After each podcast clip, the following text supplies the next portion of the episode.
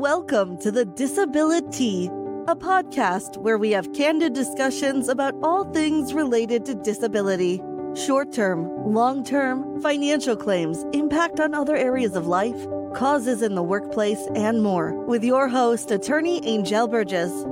You can find this show at www.disabilityhelpline.com and on YouTube, Facebook, LinkedIn, Apple Podcast, Spotify, Google Podcast, Stitcher, and more.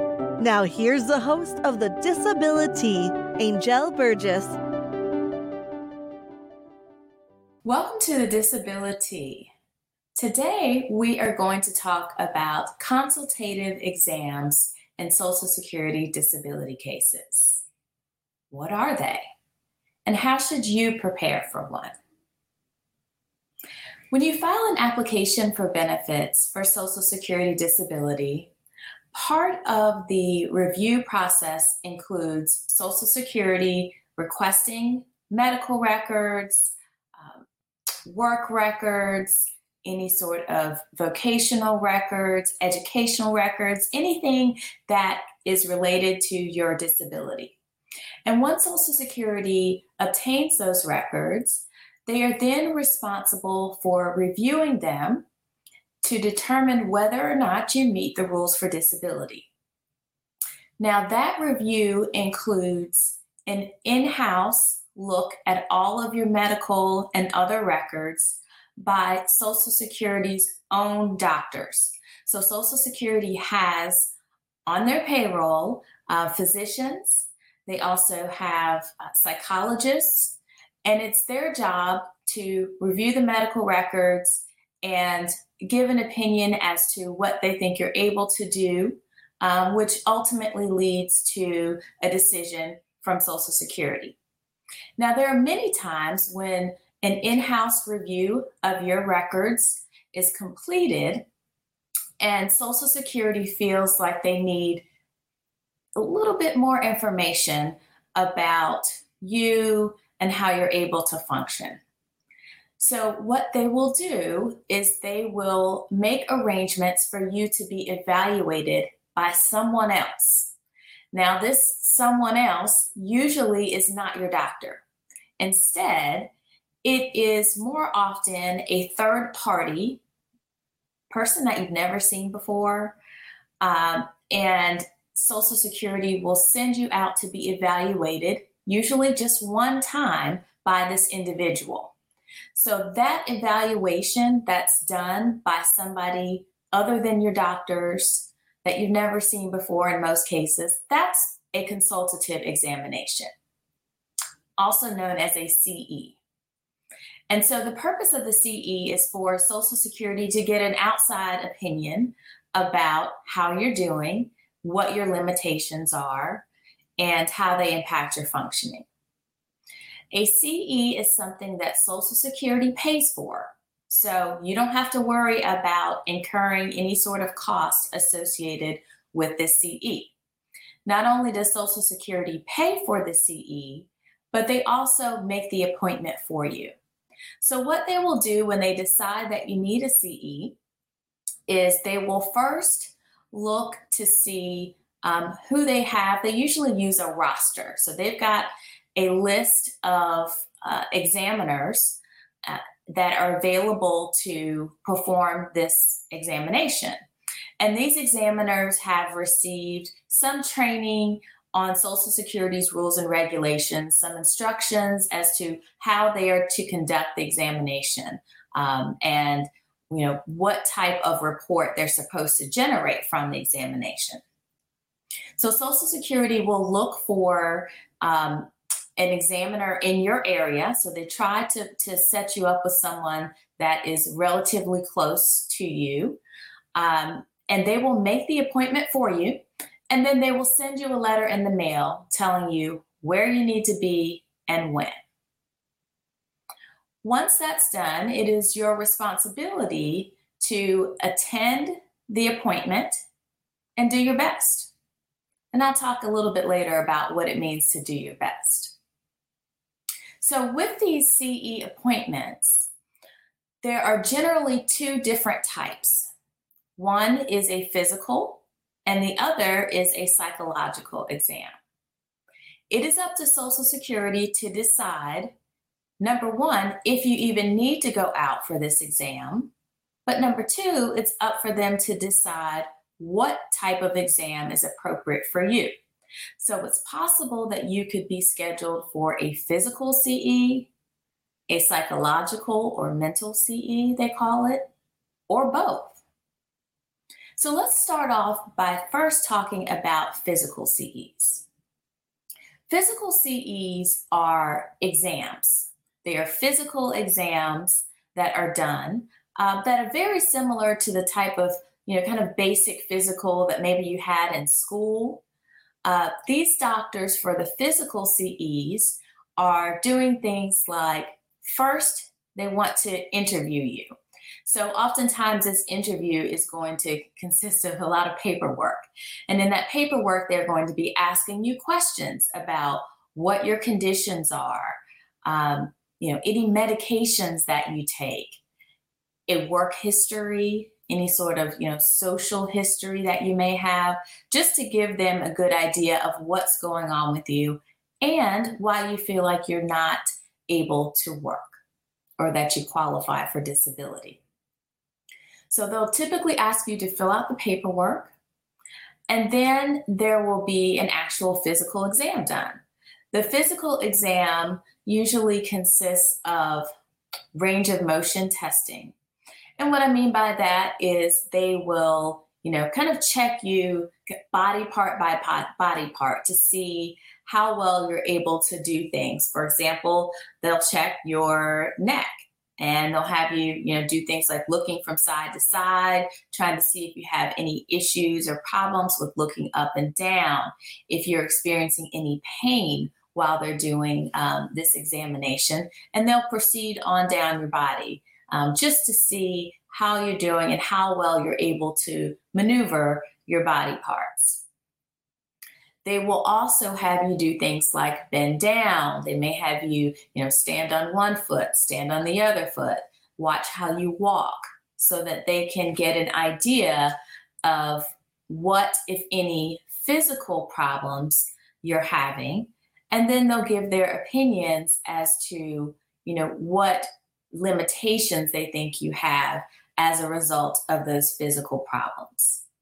So, to give you another example, um, in a physical CE for someone who has a lot of back problems, they may find that um, the individual is not really able to bend down, is not able to squat, maybe walks with a cane, has problems getting up on the exam table and getting off of the exam table. Maybe has some difficulties lifting their legs because of pain. So, those are the types of things that uh, the doctor will look for in a physical exam. And of course, the information that you provide when you're filling out the paperwork is also helpful in giving the examiner an idea of things that he or she needs to look for. Now, Social Security also sends to this examiner before your appointment some information, um, an overview of sorts as to what issues you're having. Sometimes they will include things like, you know, if you've been hospitalized, they may include a discharge summary from the hospital. They may include select visit notes from your doctor. So they try to give the examiner at least a basic idea of what's going on with you before you have your appointment. So that's what tends to happen during a physical CE. It is very unusual for there to be any sort of blood work done, urinalysis um, in these physical exams. But depending on your condition, they may order x rays. So you may have to have x rays done um, on areas that Social Security has requested the x rays be performed on. When you are preparing to go to a physical CE, the first thing that is important for you to do is show up. If you do not show up for your physical CE, your case may be denied because you have failed to cooperate. So it is important for you to show up. It's also important to know that if you have any conflicts with the appointment date that you have been assigned, that you can always call Social Security and let them know about the conflict, and they will try to reschedule you um, to a different date. It's also helpful to know that when you show up for your physical CE, that if you're having any particular um, problems, you can address those problems with the examiner. Now, the examiner is not there to treat you, but the examiner is there to make observations, to do an examination. And if you are having problems, uh, I think that it's perfectly reasonable to point out those specific areas that you're having problems with the examiner. So, for example, if you're having any problems with um, chronic swelling, your legs swell, your hands swell, other parts of your body swell, and you are experiencing swelling that day, it may be helpful to point it out to the examiner and say, I have problems with swelling.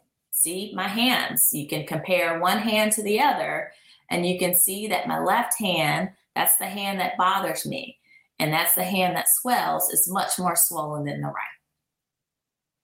So, pointing out issues that you're having to the examiner can be helpful um, it, to give them not only a better idea of what's in the paperwork, but to actually show them what's going on with you. Once your examination is finished, the examiner is responsible for preparing a report to submit to Social Security.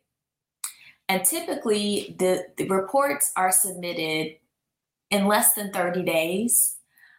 And once Social Security receives that report, then they will review it and then they will, you know, look to see whether the examiner's report has any impact on Social Security's in house doctors and sort of what their opinions were. And if they haven't formulated an opinion yet, it will help them to do so based on the, re- the results of that CE. Now, a mental or psychological CE is very different from the physical. For the mental or psychological CE, the entire purpose is for the examiner to assess how you're doing from a mental health or psycholo- uh, psychological standpoint. So, in mental CEs, it can be very helpful if you have someone else um, that you trust, like a family member or a friend that knows and understands the symptoms that you're dealing with, the mental health conditions that you're dealing with. It can be helpful if you have that person to accompany you, go with you to this appointment. What typically happens in a mental or psychological CE is again, paperwork. You start off with paperwork, but this paperwork is going to be asking you, of course, uh, questions about your mental health, trying to figure out, again, what medications you're taking, what conditions you're dealing with, any social, work, educational history, any legal history that can help the examiner to get a good idea of your background. Now, just as is done for the physical CE, Social Security will send some documentation ahead of your appointment uh, to the examiner that can give them some information about how you're doing or how you have been doing from a mental health standpoint. Now, with the psychological CE, the benefit to having someone else there with you is that that person can serve as a collateral witness of sorts.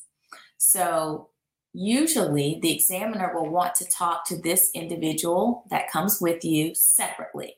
So, not while you're in the room, but privately so that they can figure out um, that person's take on how you're doing and how your conditions affect you.